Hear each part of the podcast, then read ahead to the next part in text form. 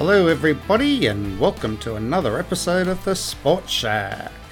I hope you are well and have had a great sporting week. Unfortunately, Glenn can't join us for this episode.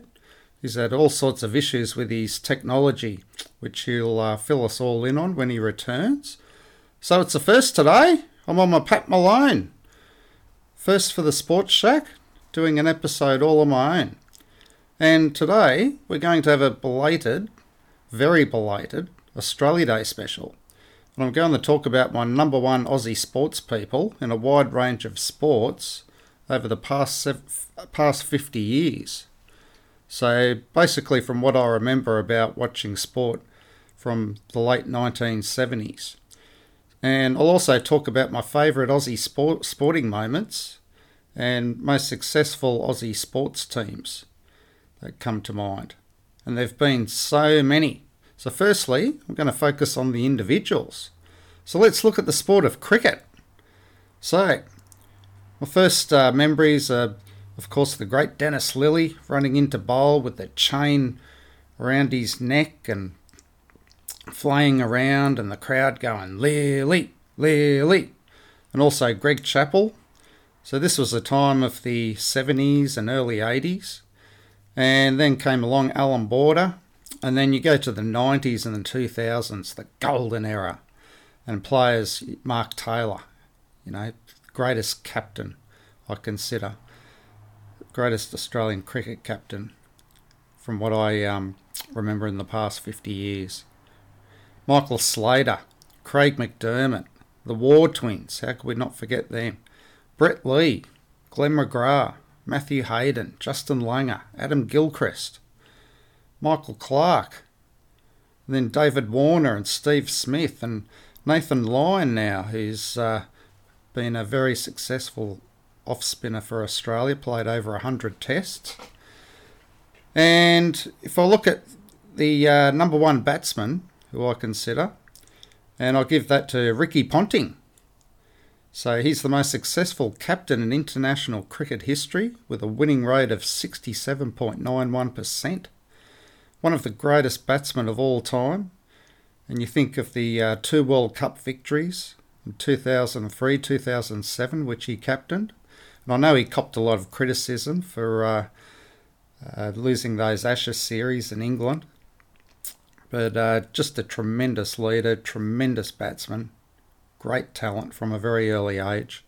And he's the only cricketer in history to be involved in 100 Test victories and involved in the most one day international victories as a player 262 wins. And he played in over 160 Tests and 370 ODIs. 13,378 runs in 168 tests with a batting average of 51.85, 41 centuries and 62 half centuries. And you look at his ODI record, brilliant batting average of 42.03 with 30 hundreds and 82 50s. So he scored over 13,000 runs in ODIs as well and he's Australia's leading run scorer in Tests and ODI cricket. Was named Cricketer of the Decade in 2000. And yeah, like he's very closely close shave between him and Steve Smith, who's uh, I'm sure will go on to break Ricky Ponting's record. But I consider Ricky Ponting to be the the number one batsman in my generation. And some of the most well known moments, well, I remember being in Barbados in 1999 when he scored a great century and an excellent partnership with Steve Waugh, and the 2003 World Cup final when he scored that brilliant 164 not out. And that was instrumental in Australia winning that World Cup final and defeating India and winning back to back World Cups. And the century against England and saving a test for Australia in the third test against a great English attack in 2005. Now, when I think of uh, my number one bowler for this gen- for the generation, how can you not go past the king king of spin, Shane Warne? Just a leg spin genius and one of the greatest bowlers in the history of the sport. So he made 145 test appearances, took 708 wickets and set the record for the most wickets taken by any bowler in Test cricket, a record he held until 2007. So Warney revolutionised cricket with how people thought about leg spin bowling, which until he came along, well, it was pretty much a dying art. And then all of a sudden, he showed what a weapon leg spin bowling can be. And it's definitely the most difficult part and difficult art of the game and also very useful lower order batsman. Just a brilliant cricket brain. And if it wasn't for his uh, misdemeanours off the field, he certainly would have been a great Australian captain. So you look at Warney's record, so 145 test matches, bowling average of 25.41 with 37 five wicket hauls, 10 10 wicket hauls, and this record would have been better, you know.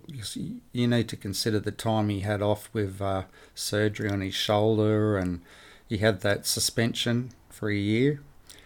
Um, in 2003, went home in disgrace right on the eve of the uh, 2003 World Cup. But I look at his most memorable moments the 1983 Ashes Tour. How can we not forget that? And the ball of the century his first ball on English soil in a test match. And he bowls Mike Gatting with an absolute ripper. And the 1994 Boxing Day test hat trick. And the 1999 World Cup when it appeared that, well, his uh, career was pretty much all over.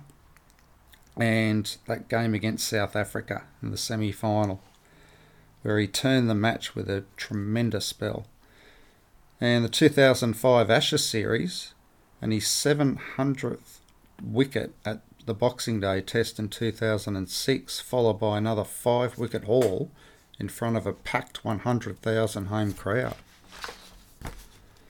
So, yeah, Shane Warne, just an absolute legend of Australian sport and sadly missed.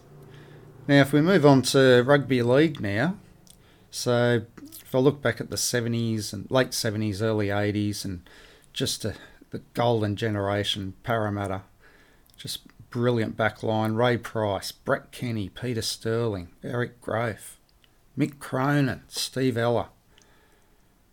Just great names. And then their rival, rivalry with Canterbury Bankstown in the 80s with the Mortimers and and then there was so many other great players in that time. Wayne Pearce, Michael O'Connor, Andrew Johns came along in the 90s.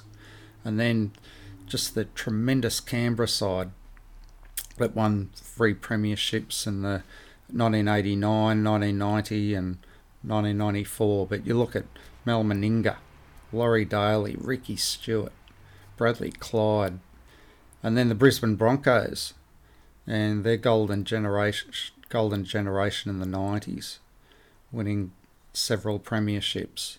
So great names like Allan Langer and the Walters brothers, and and then came along into the 2000s with the Melbourne Storm with their dominance, with uh, just these great players like Cameron Smith, Billy Slater, Cooper Cronk, Greg Inglis, he played with Melbourne in some of their premiership victories, which uh, unfortunately were taken away from them for breaking the salary cap.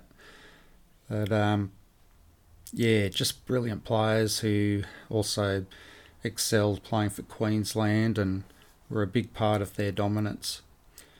And but if I've got to name my number one rugby league player in my generation, it goes to Wally Lewis. Just one of the greatest players of all time. You know, he played in the the uh, late seventies, early eighties, well, all through the eighties, sorry, and the early nineties. He was known as the King and the Emperor of Lang Park. Now, Lewis represented Queensland in 31 State of Origin games from 1980, so he played in the very first State of Origin match, to 1991. And he was captain for 30 of these 30 times. He also represented Australia in 33 international matches from 1981 to 1991. And he was national team captain from 1984 to 1989.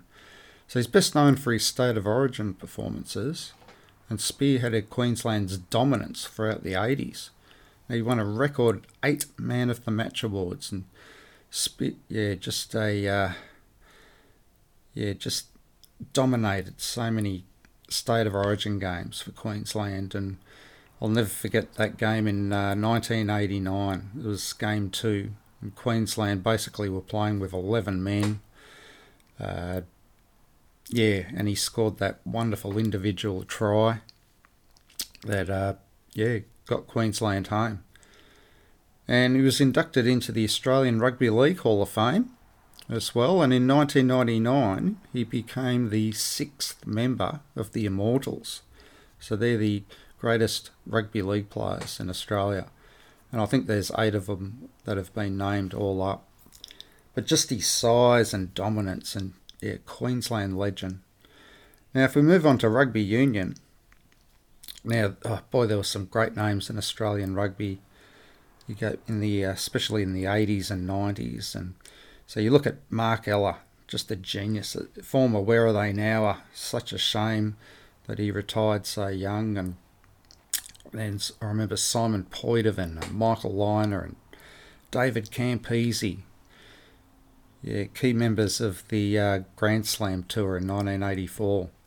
And then came along Matt Burke in the 90s, and Tim Horan, Stephen Larkham, George Smith, Joe Roff, David Pocock, and but my number one rugby union player, number one Australian rugby union player in my generation goes to John Eales.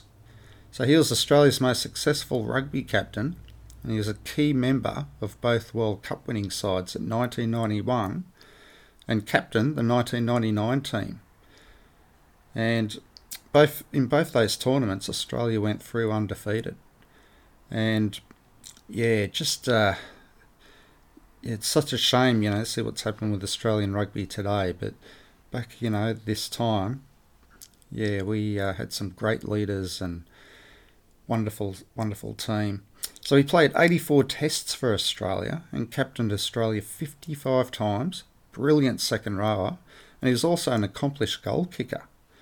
And he just possessed so many great skills, especially for such a big man just his great mobility, ball skills, master at the set piece, intelligence, great in defence, huge work rate, and also just a great gentleman on and off the field. And my great memories of him include receiving when he received from the Queen and held up the Webb Ellis Trophy when the Wallabies won the 1999 World Cup. And when he kicked that penalty goal in 2000 after the full time siren, um, and won the Bledisloe Cup for Australia. And just, you know, how he would jump up so high in those lineouts. And if I move on to Aussie rules, well, you know, coming from, uh, yeah, an eastern state where rugby league is uh, the main dominant winter code, I haven't really been too familiar with Aussie rules, but yeah, players that come to my mind are yeah, great players like Tony Lockett, Wayne Carey, Gary Ablett Jr., Lance Franklin, Michael Voss, James Hird, and then recent times, Dustin Martin, Adam Goodes. But my number one player of my era goes to Gary Ablett Sr. He's a Geelong legend, full forward, considered by many to be the greatest player in the modern era. And with a nickname like um, his nickname was God, so yeah, that explains everything. Just known for his spectacular high flying marks and tremendous goal kicking ability. But my great memory was the 1989 Grand Final, which he kicked a record number of goals in a Grand Final. Kicked nine goals in a losing side and won the Norm Smith Medal. Just it was just one of the great performances of all time. And yeah, 1989 was a year you were just blessed with grand finals, and uh, I think they consider that the best, the number one uh, AFL grand final of all time. And and in rugby league, it was considered 1989 the game between Balmain and Canberra always goes down, and judged by so many to be the number one rugby league grand final. And if I move on the basketball, well, how can we not forget Luke Longley? Just his great success with uh, yeah the Chicago Bulls. That wonderful side that they had and winning all those NBA titles and he really put Australian basketball on the map. Um, but also, you know, Andrew Gaze and Andrew Bogut, Matthew Dellavedova, Aaron Bain, Michelle Timms. Also, we've produced so many great women basketballers. Uh, we won a world championship in 2006, which was just tremendous. But oh, how can we not go past uh, Lauren Jackson, another former former where are they now? Number one. Well, she's my number one female basketballer. And you look at her record, just extraordinary. Four Olympic Games for the Opals and four podium appearances. So in 2000, 2004, 2008, and 2012 and she carried the Australian flag in 2012 at the opening ceremony. Now, she first played for the Opals at age just 16, and in 2006 captained the Australian side that defeated Russia to win the World Championship, and had great success in America in the WNBA, with the Seattle Storm winning two championships with them.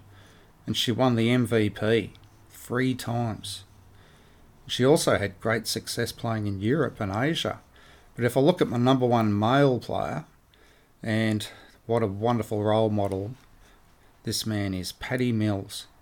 Outstanding player, especially a wonderful role model with Indigenous Australians.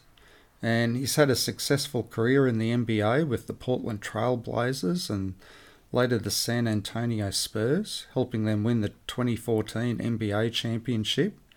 Now, he led the Australian Boomers at the recent Tokyo Olympics to their first ever medal at the Olympics. And he scored 42 points in the bronze medal match against Slovenia, and just known for his tremendous three point shooting and leadership qualities. Great man.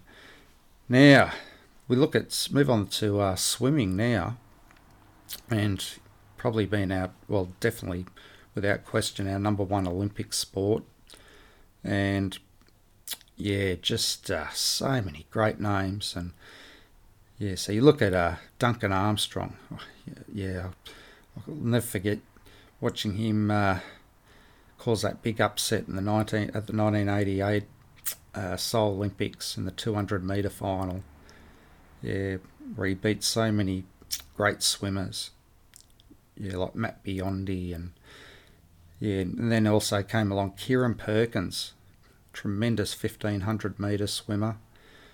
And yeah, so when he won those uh, gold medals in Barcelona and then backed it up in 1996 in Atlanta from the far lane, when he was written off and had a horrendous lead up to the games, but oh, that was just a performance to remember.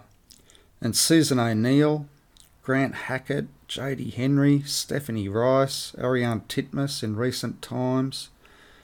I'm sure, you know, she won all those gold medals in Tokyo and, yeah, just uh, her rivalry with American Katie Ledecky. And Emma McKeon, Kyle Chalmers, Kaylee McKeown. But if I've got to name my number one male swimmer, how can I not go past Ian Thorpe?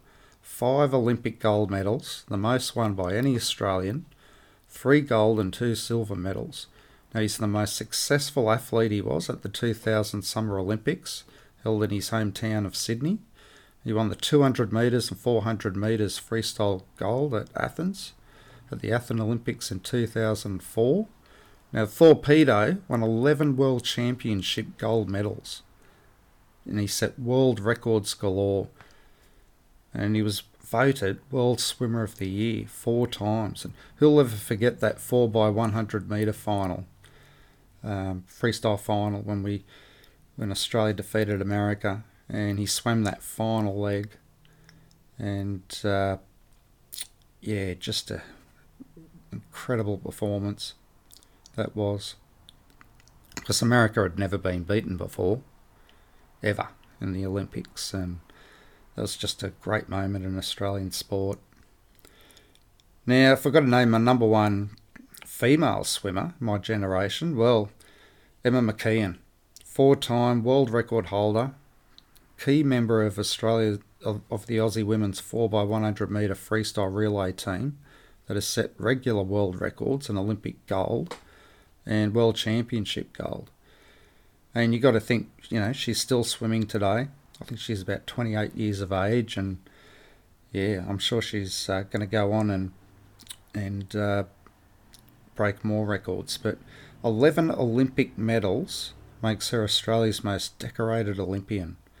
Then she won four gold medals at the 2020 Olympics in Tokyo and picked up three bronze medals, and she was the most decorated athlete across all sports at the 2020, uh, 2020 Olympics and tied for the most medals won by a woman in a single Olympic Games. What a what an achievement that is. She's also won 17 medals, including four gold medals at the World Aquatics Championships, and has a record of 20 medals. Yeah, so let's move on to track and field now. And names that come to mind are Dani Samuels, Debbie Flintoff King, uh, winning that 400 metre hurdles final in Seoul in 1988, and Glenys Nunn.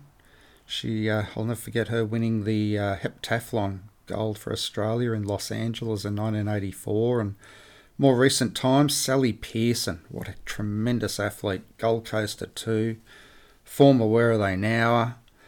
Uh, just a wonderful, wonderful athlete and you know she, when she won that gold medal in London in the 100 meter hurdles, and she's also a silver medalist uh, four years earlier in Beijing, and Robert De Castella in the early 80s, and he's uh, just wonderful marathon runner. Unfortunately, uh, didn't have success at the Olympics, but he, he won world championship. He won a world championship title, winning the uh, marathon in 1983 and Steve Hooker winning that uh, pole vault gold medal in uh, 2008, and Jana Pittman. Yeah, she didn't have Olympic success, but won a couple of World Championship gold medals in the 400 metre hurdles. John Steffensen's another one he comes to mind. He, he uh, very underrated. He won the 400 metres gold at the Commonwealth Games in Melbourne but he also won some medals in the Olympics in the relay teams. So, and Raelene Boyle, now she uh, retired sort of, uh, well, 1982 was the last race. I sort of cap- captured the right at the very end of her career, and yeah, I can't remember when she won those medals because I was too young in the 70s, you know, in Munich, and how she was robbed in Montreal and but one, one name comes to mind. His name is Rick Mitchell at the Moscow Olympics in 1980, where he picked up a silver in the men's 400 metres at the track. Wonderful achievement. But I've got to name a female athlete now, and I can't go past Cathy Freeman. Gold medal at the Sydney 2000 Olympics in the 400 metres, and she picked up a silver medal in 1996 at the Atlanta Olympics she also won World Championship gold in 1997 and 1999 and lit the Olympic flame at Sydney in 2000. Now, my number one male athlete in track and field, and his name is Jared Tallent. Yeah, so he won the gold medal in the men's 500, uh, sorry, men's 50 kilometre race walk event at the 2012 Olympics in London. But he's also a four time Olympic medalist. Great achievement.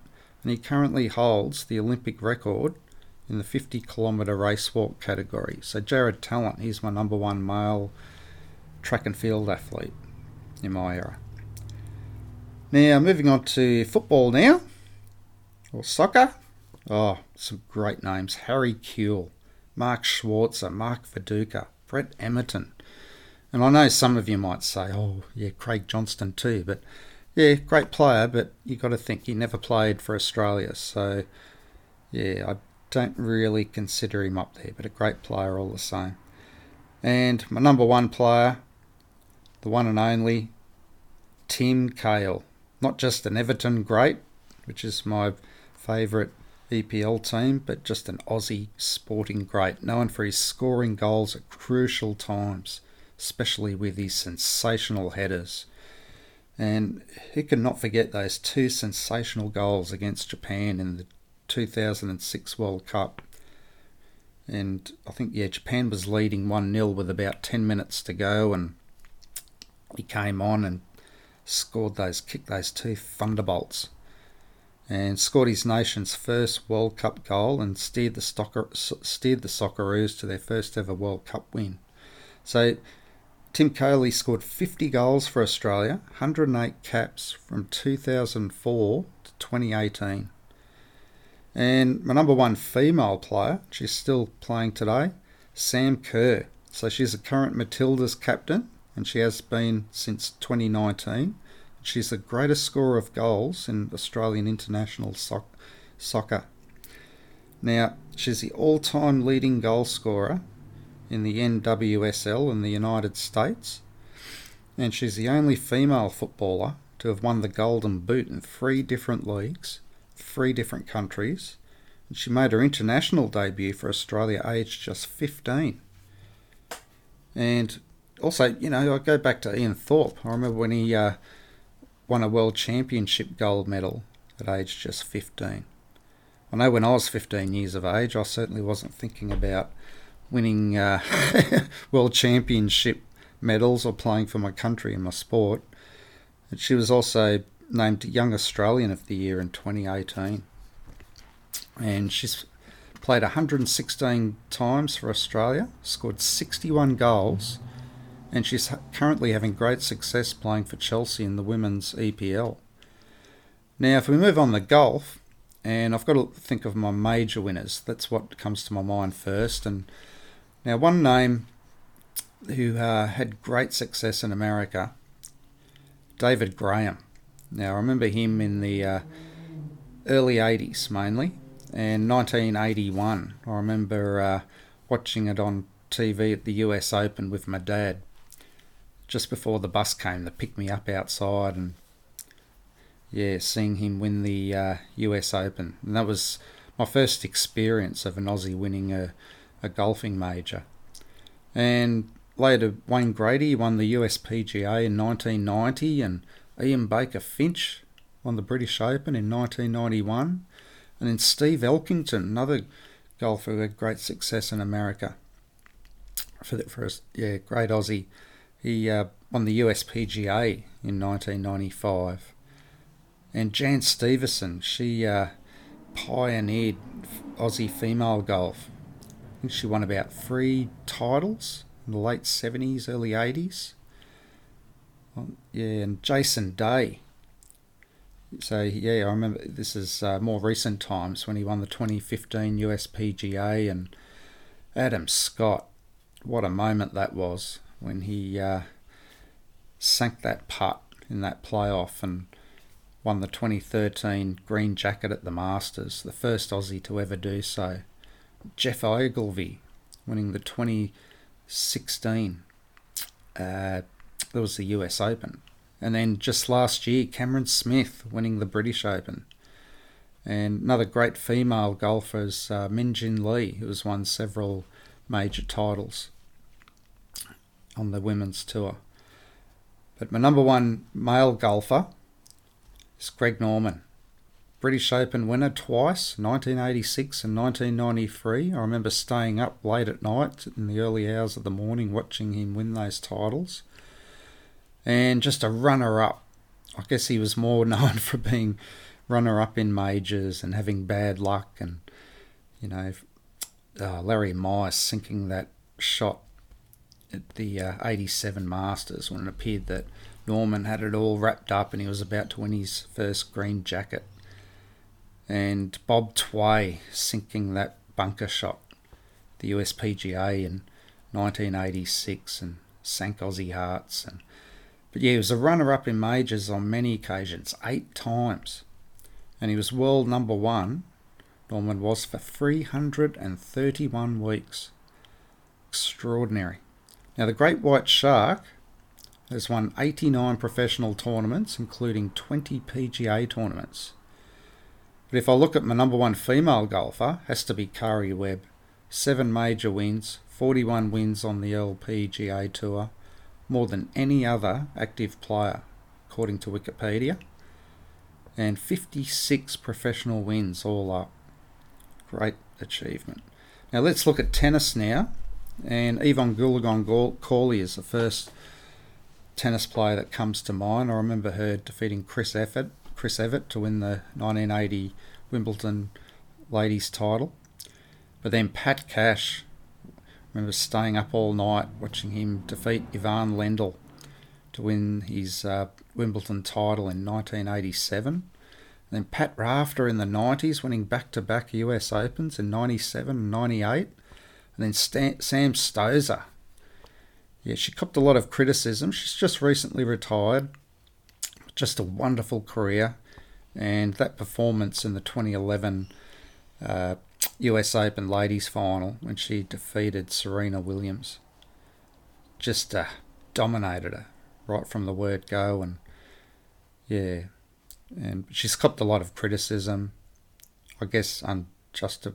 Well, I, don't think it's justified. You know, she uh, was runner up, I think, in one or two French Opens. Mark Philippoussis as well, known for his great, powerful serve and yeah, runner up in uh, a couple of Grand Slams, 2003 in Wimbledon, and was it 1998 when Pat Rafter beat him in the US Open final. But uh, number one thing that comes to my mind with Mark Philippoussis, that wonderful performance he put in in the 1999 Davis Cup final in Nice against France on clay. But the number one male player is that little Aussie fighter, Lleyton Hewitt. Two Grand Slam titles, 2001, and he won the US. That was in the US Open 2001 when he defeated Pete Sampras in straight sets. And a year later, he went on and won the 2002 Wimbledon title in straight sets. And he was runner up also in the US Open 2004 and the Aussie Open in 2005. Just a Davis Cup hero, patriotic Aussie. Loved the bloke to death, I did. But the thing that I find extraordinary with Lleyton Hewitt, you know, he's just a small man, only 1.78 metres tall, and that's small for a, a male tennis player of that gen- well this generation. And you, know, you think of uh, you know, tennis players today; they're normally tall and powerful, and yeah, but just uh, his speed and tenacity and never give up attitude. But he was a former world number one as well, and in 2001 he became, at the time, the youngest man to be singles world number one in the ATP rankings at just 20 years of age. Now, it's just recently that's been surpassed by Carlos Alcaraz, who, um, 19 years of age, is, uh, is now the number one golfer, uh, the number one tennis player, you know, to uh, be number one at, at an early age. So he's won he won 30 singles titles, Lleyton Hewitt, twice winner of the year. Yeah, twice he won the year-end championship trophy. Yeah, and I remember that time when that was held in Sydney, and he won that title. I think it was around 2001 from memory. But number one female tennis player, well, I can't go past Ash Barty three times Grand Slam winner, 2019 French Open winner, 2021 Wimbledon title, 2022 Aussie Women Aussie Open title, world number one for 121 weeks. And you just think if she didn't retire last year, I'm sure she would have won a couple of uh, Grand Slam titles again last year. Yeah, so I'm still crying over the fact that she was retired.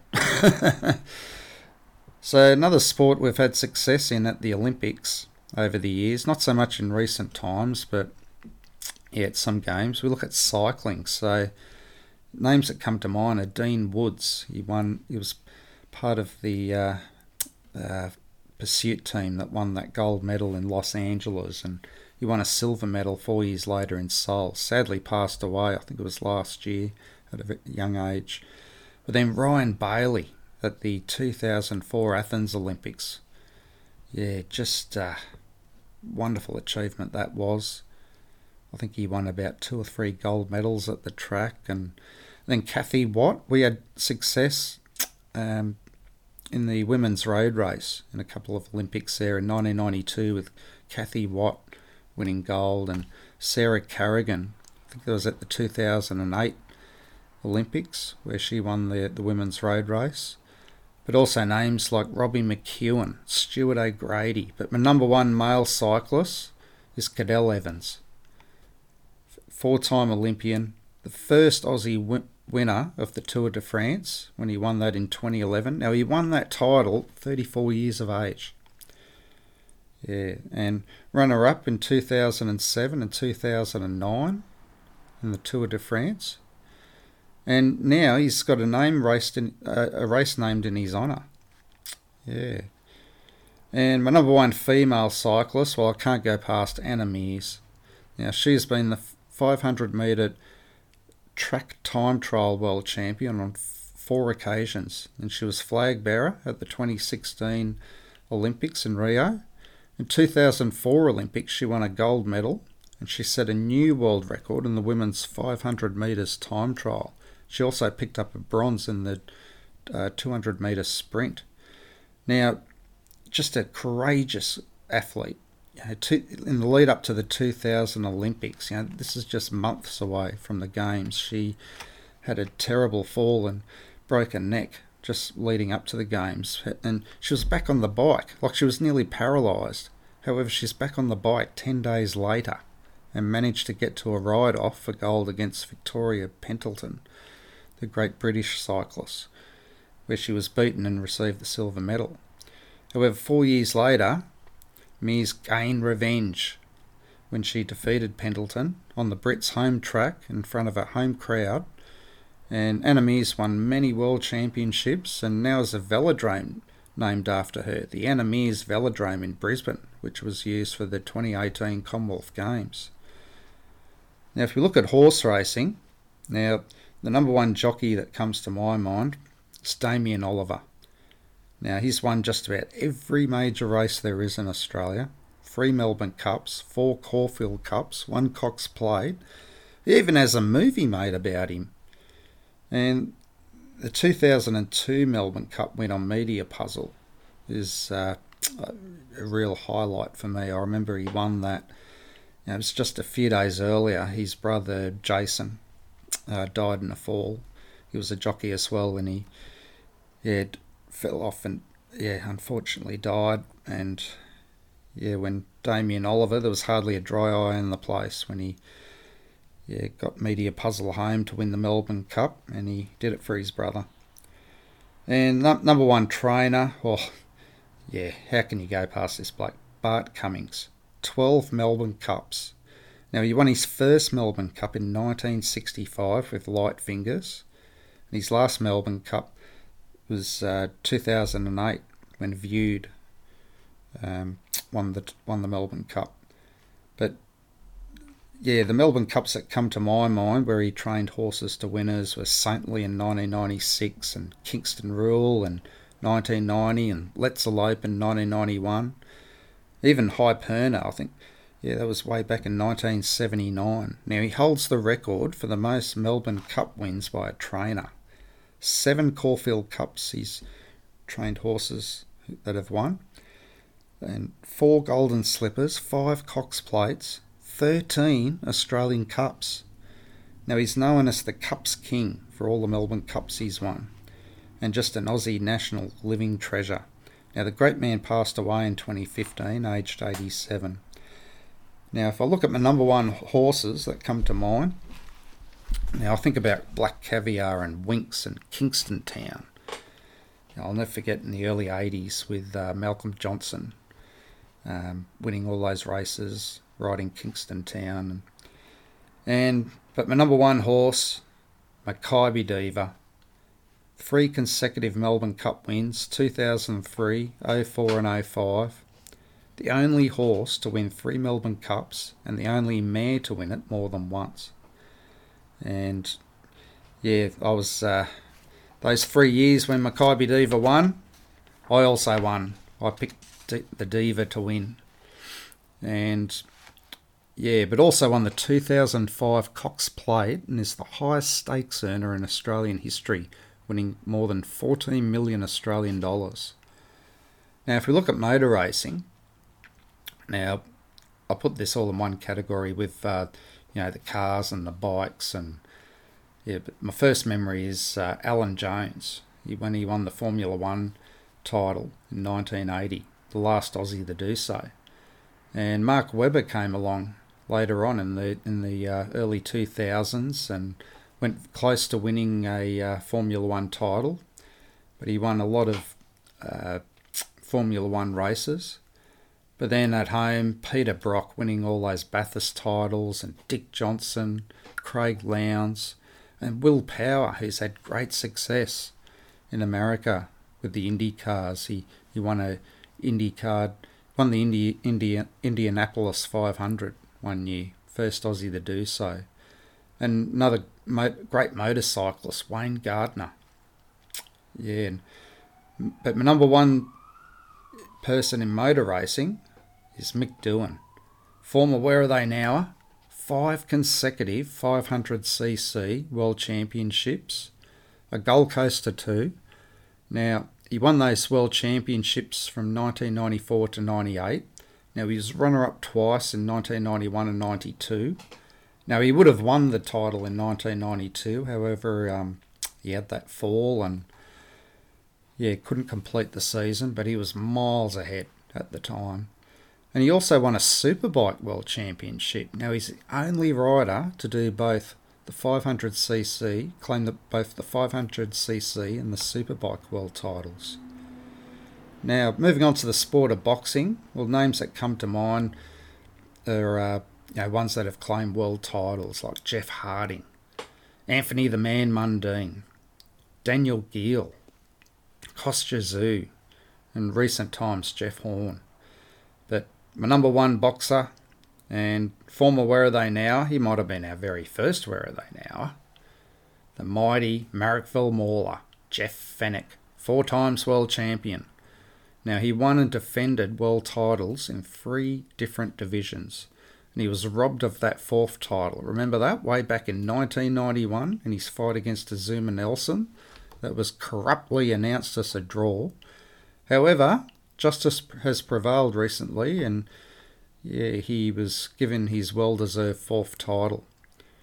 And yeah, he won his first world title. I remember this back in 1985 at the Hordern Pavilion in Sydney when he won the IBF Bantamweight title and finished with a career record of 30 wins, 21 knockouts, and 3 losses, and inducted into the International Boxing Hall of Fame.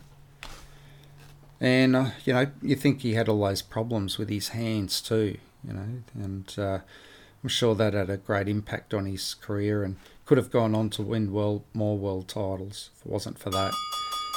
Now, let's look at Paul's top five Aussie sports people now of my generation. Now, in fifth place, I've got a tie. Okay, I've got Lauren Jackson and Mick Doohan. Fourth place, I've got Jeff Fenech. Third place, I've got Tim Cahill. Just uh, how he's put Australian football on the world map and wonderful, wonderful um, Aussie. Second place, I've got the King of Spin, Shane Warne. And in top spot is Ian Thorpe. Now, just moving on to my sporting moments now. There, I'm going to do a timeline. Now, my first memory is in 1980, Evonne Cawley, and I spoke about this earlier, winning the ladies' Wimbledon title. Now she, I remember she won that, and yeah, she was uh, might have been the well, she was a mum at the time. I remember that, so that was even even more made her achievement extraordinary. And at the Moscow Olympics, when uh, Norman May's wonderful when he called that gold, gold, gold when we won men won gold in the men's four x one hundred meter medley relay, defeated the great Soviets. And move on to 1981, David Graham winning the US Open golf title. And oh boy, as a Parramatta supporter, just those premiership titles in 1981, 82, 83, 86 four titles. And uh, yeah, brings back great memories. And then 1983, the America's Cup win. We spoke about that in great t- great detail, one of our episodes last year. And 1984, the Los Angeles Olympics, Dean Lukin. Yeah, winning that weightlifting gold in the super heavyweight division. And then later in the year, the Wallabies completed the Grand Slam on their rugby tour of the British Isles, defeating all four nations, coached by Alan Jones and just those, you know, Mark Ella, just uh, yeah, just wonderful what he did, and yeah, retired at an early age as well. And then 1985, you know, Jeff Fenech winning his first uh, boxing world title and went on to win four titles. 1986, Greg Norman, he finally broke through to win his first major at the Open Championship and did it again in 1993. And this was a great time in Australian rugby. You know, we won the Bledisloe Cup on New Zealand soil, clinching the deciding test at Eden Park. And we haven't won there since. And 1986, I remember Pat Cash winning the Davis Cup for Australia in that he came from two sets down against Sweden's Mikael Pernfors to win the Davis Cup for Australia. We also won the Davis Cup in 1983 too when we defeated Sweden. And 1987, Pat Cash. Yeah, he was the real big name in Aussie sports then with Greg Norman. He won the men's Wimbledon singles title. And 1987, Australia winning the Cricket World Cup in India when they were, uh, you know, at the start of the tournament, you know, they were just given no chance at all.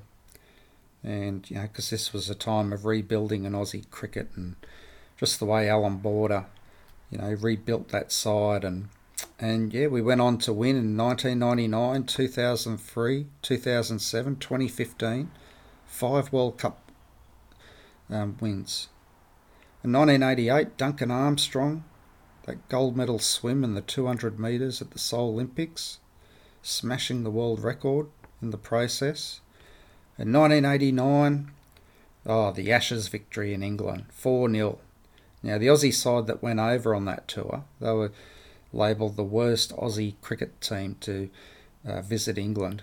But, oh, geez, didn't we make them eat their words? 4 0. Would have been 6 0 if it wasn't for the rain.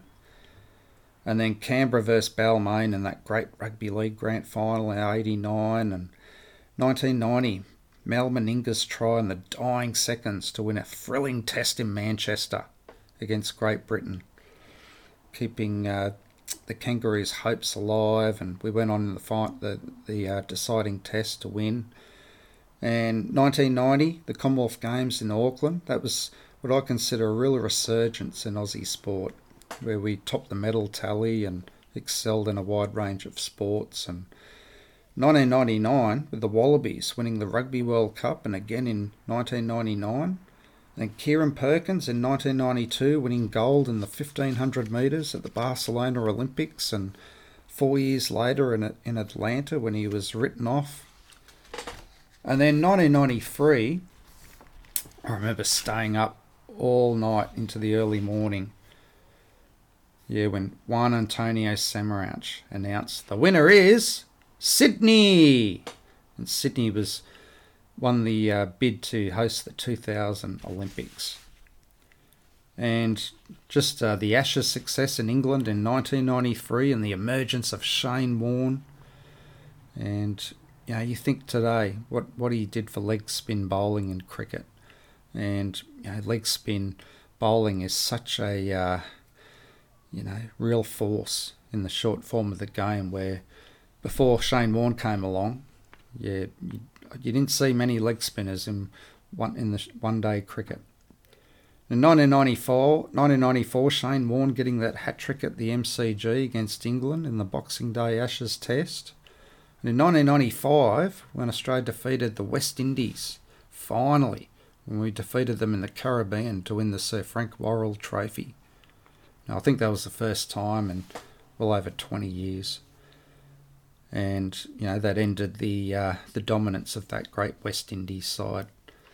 That wonderful era that they had. And 1996, Luke Longley and the Chicago Bulls. Yeah, and 1997, Pat Rafter when he won the US Open tennis title and he defended that title in 19, 1998. In 1998 as well, Ian Thorpe, he won the world title, as I was talking about earlier, just 15 years of age, the World Championships in Perth.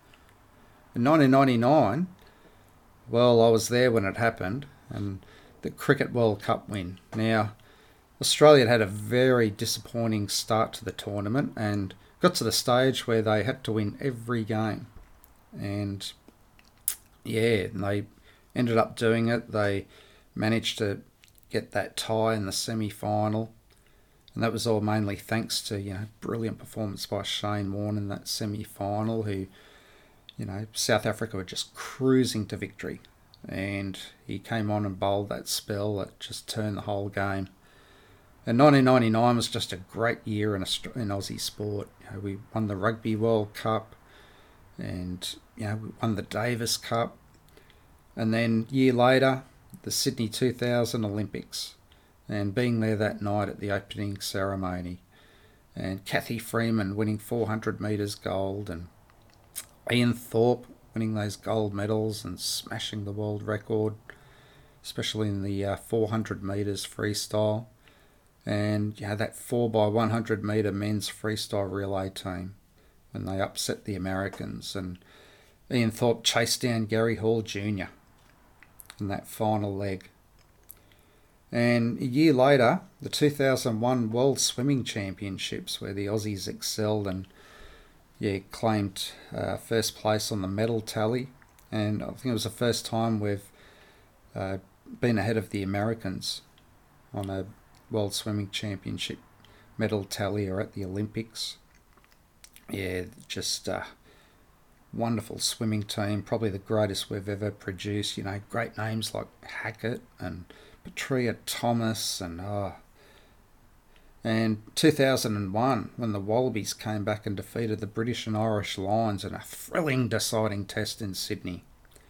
And also later that year, Lleyton Hewitt winning the US Open men's singles title if we move on to 2002, well, we didn't think it was ever possible, but yeah, we claimed our first Winter Olympics gold. With Steve Bradbury was the last man standing, won that gold medal.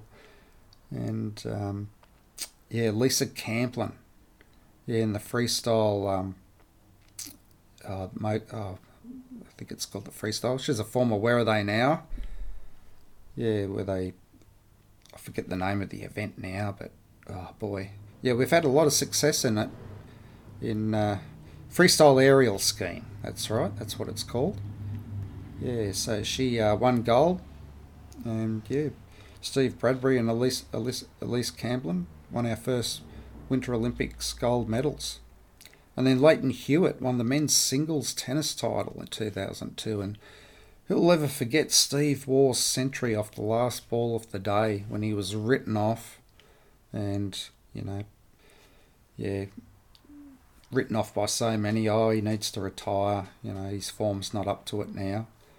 But no, he proved them wrong. And 2003, another Davis Cup win. Well, this was our last Davis Cup title. Mark Philippoussis winning that deciding match in five sets. In 2004, we defeated India in India in uh, first time we've defeated India in a well, I think it was since 1969. Yeah, so I just uh, yeah watched Australia get absolutely flogged by India in the first cricket test last night, and uh, but they showed highlights afterwards. You know of uh, that when we defeated them in 2004 on Indian soil, just that great side we had. You know with Warne, Gillespie, McGrath. Gilchrist, Damien Martyn had a wonderful tour. And uh, yeah, how times have changed. yeah, and just the Olympic glory we had in Athens in 2004. I think we came like third or fourth on the medal tally with uh, 17 gold medals. In 2005, the, yeah, the, the uh, Sydney Swans and the West Tigers. So I remember the Swans winning that thrilling AFL grand final decider against the uh, West Coast Eagles and the West Tigers are real underdogs. You know, probably hundred to one to win the win the NRL title at the start of the year, and yeah, led by you know Benji Marshall and Scott Prince, and yeah, that was a wonderful performance by them. But then towards the end of the year, the Socceroos when they qualified for the World Cup when they defeated Uruguay in a penalty shootout. And then Makybe Diva, she went on to win a third Melbourne Cup in a row. And then 2006, the Socceroos, when they captured the attention of the nation, and yeah, it was World Cup fever. Their performance at the World Cup and Tim Cahill's goals against Japan. And we also regained the Ashes with a 5 0 clean, clean sweep and we defeated England and gained revenge from a year earlier when we lost the Ashes for the first time in many years. And Shane Warne picking up his 700th wicket. Yeah, when he bowled Andrew Strauss at the MCG in front of a packed crowd. And 2006, I remember being at the Melbourne Commonwealth Games.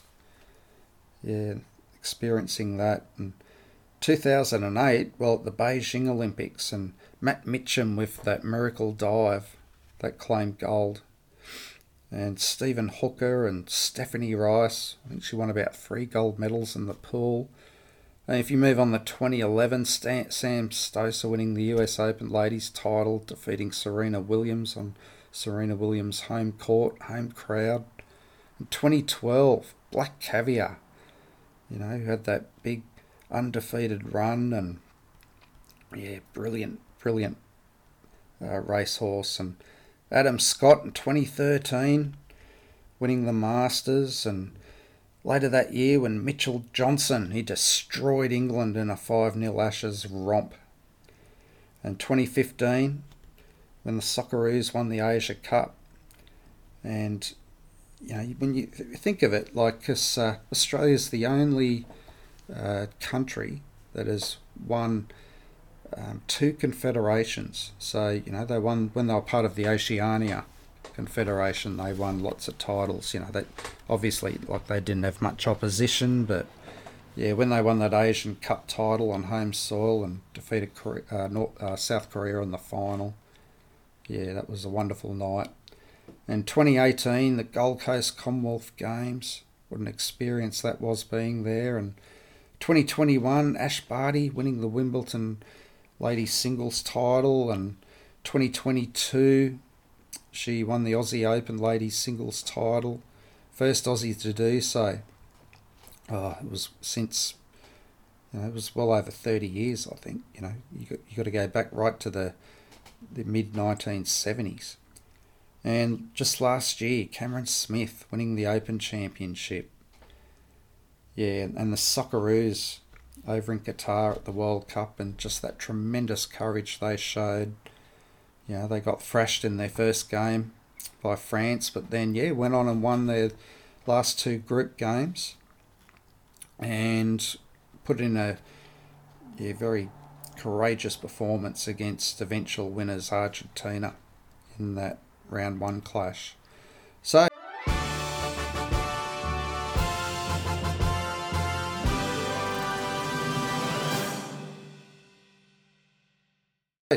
we're going to Paul's top five Aussie sporting memories. So, in fifth place, well, I've got the Wimbledon wins. So, with Pat Cash and Lleyton Hewitt and Ash Barty.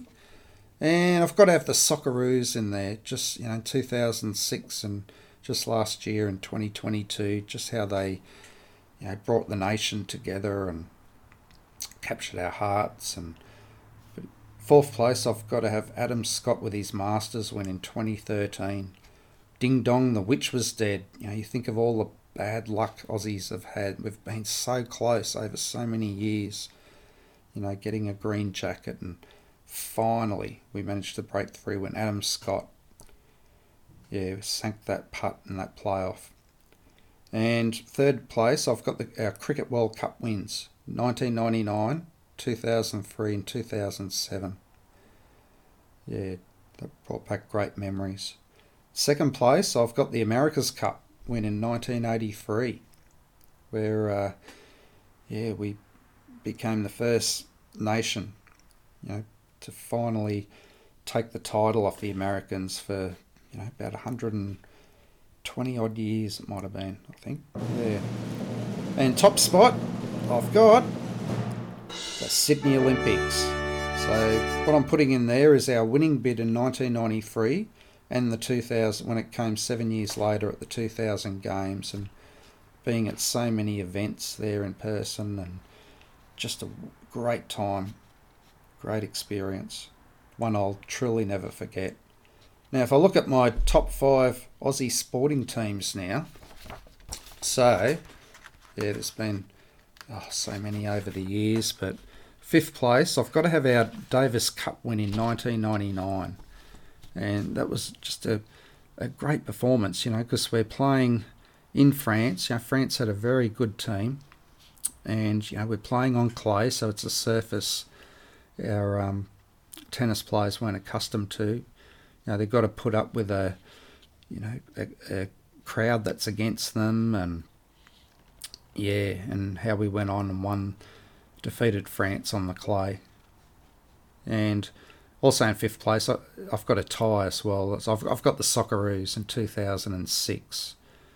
You know, just uh, probably, well, you it has to be our greatest Australian football team. You know, the fact that they managed to get past Uruguay, you know, after that big disappointment four years earlier where Uruguay sent them packing home and in that qualifying match and over in Uruguay. But you know, you've got to think of Uruguay, just a football powerhouse. They've won two World Cups, and we managed to get past them in that penalty shootout. Mark Schwarzer with those incredible saves, and and uh, John Aloisi sinking that penalty goal, and yes, the nation just went wild, and just the, the great performance they put in in Germany in the World Cup. You know, defeating Japan. Um, that game against Croatia, that ended up in a, a, draw when they were robbed by the referee. And then you, you know you go to that round one match when they were playing Italy and yeah, like uh, you know Italy went on and won the title, but you know there was a game we should have won and which we dominated and we were robbed by that penalty right on the full time whistle. Yeah, and then fourth place, I've got our Wallabies Rugby World Cup wins in 1991, 1999. Third place, oh, what have I got in third place? Oh, our 2001 swimming team at the World Championships in Fukuoka, Japan, where we topped the medal tally. 13 gold, 23 medals all up. Now, the next best was China with 10 gold, and then the USA with 9 gold. And just, you know, how we smashed world records at those um, at, the, at that World Championships. Actually, it would have been 14 gold because I remember our women's one of our women's relay teams were, you know, they won got they won the uh, the final, yeah, but were later disqualified when, yeah, a couple of the girls jumped in the pool before the race had finished to celebrate and. But just you know the world records that were broken by um, you know, Ian Thorpe and Grant Hackett, you know, really at their peak at that time. And second place, I've got the America's Cup crew in 1983. Remember, who could not forget Bob Hawke there that morning? Yeah, with his comment, you know, any bossy sacks anyone today for being late is a bum. How right he was. And in top spot, the number one Aussie sporting team for my era, I've got the Aussie World Cup cricket winning sides in 2003 and 07. And the reason I have this is because, you know, in 2000, just how much they dominated the opposition. You know, in 2003, Shane Warne um, was sent home right on the eve of our first match, and you know, um, yeah, but just how we went undefeated in both those tournaments, and won won easily. You know, and uh, especially in 2007, where you know, the Aussie one day side was performing very poorly in the lead up to that World Cup, and you know, we had a lot of aging players, and Glenn McGrath, you know, was right at the very end of his career, and but he went on to be player of the series, and and just yeah, the opposition just didn't get anywhere close to the uh, Aussie team and went on to win that final against Sri Lanka. And Adam Gilchrist's, you know, he's brilliant knocking that final. Yeah, so I've got the Aussie World Cup cricket winning sides in 2003 and 07 just for their dominance, sheer dominance. Yeah, so that wraps it up for this episode. So thank you for joining us for this episode of the Sports Shack. So it's goodbye from Paul. I look forward to uh, speaking to you next time. And please check out our Facebook posts for my sporting memories. And thanks to Gold Studio Productions for producing the Sports Show and Paul's 50 years of sporting memories. So please check out Gold Studio Productions on Facebook. So it's goodbye from Paul, and I look forward to chatting to you next time. Goodbye.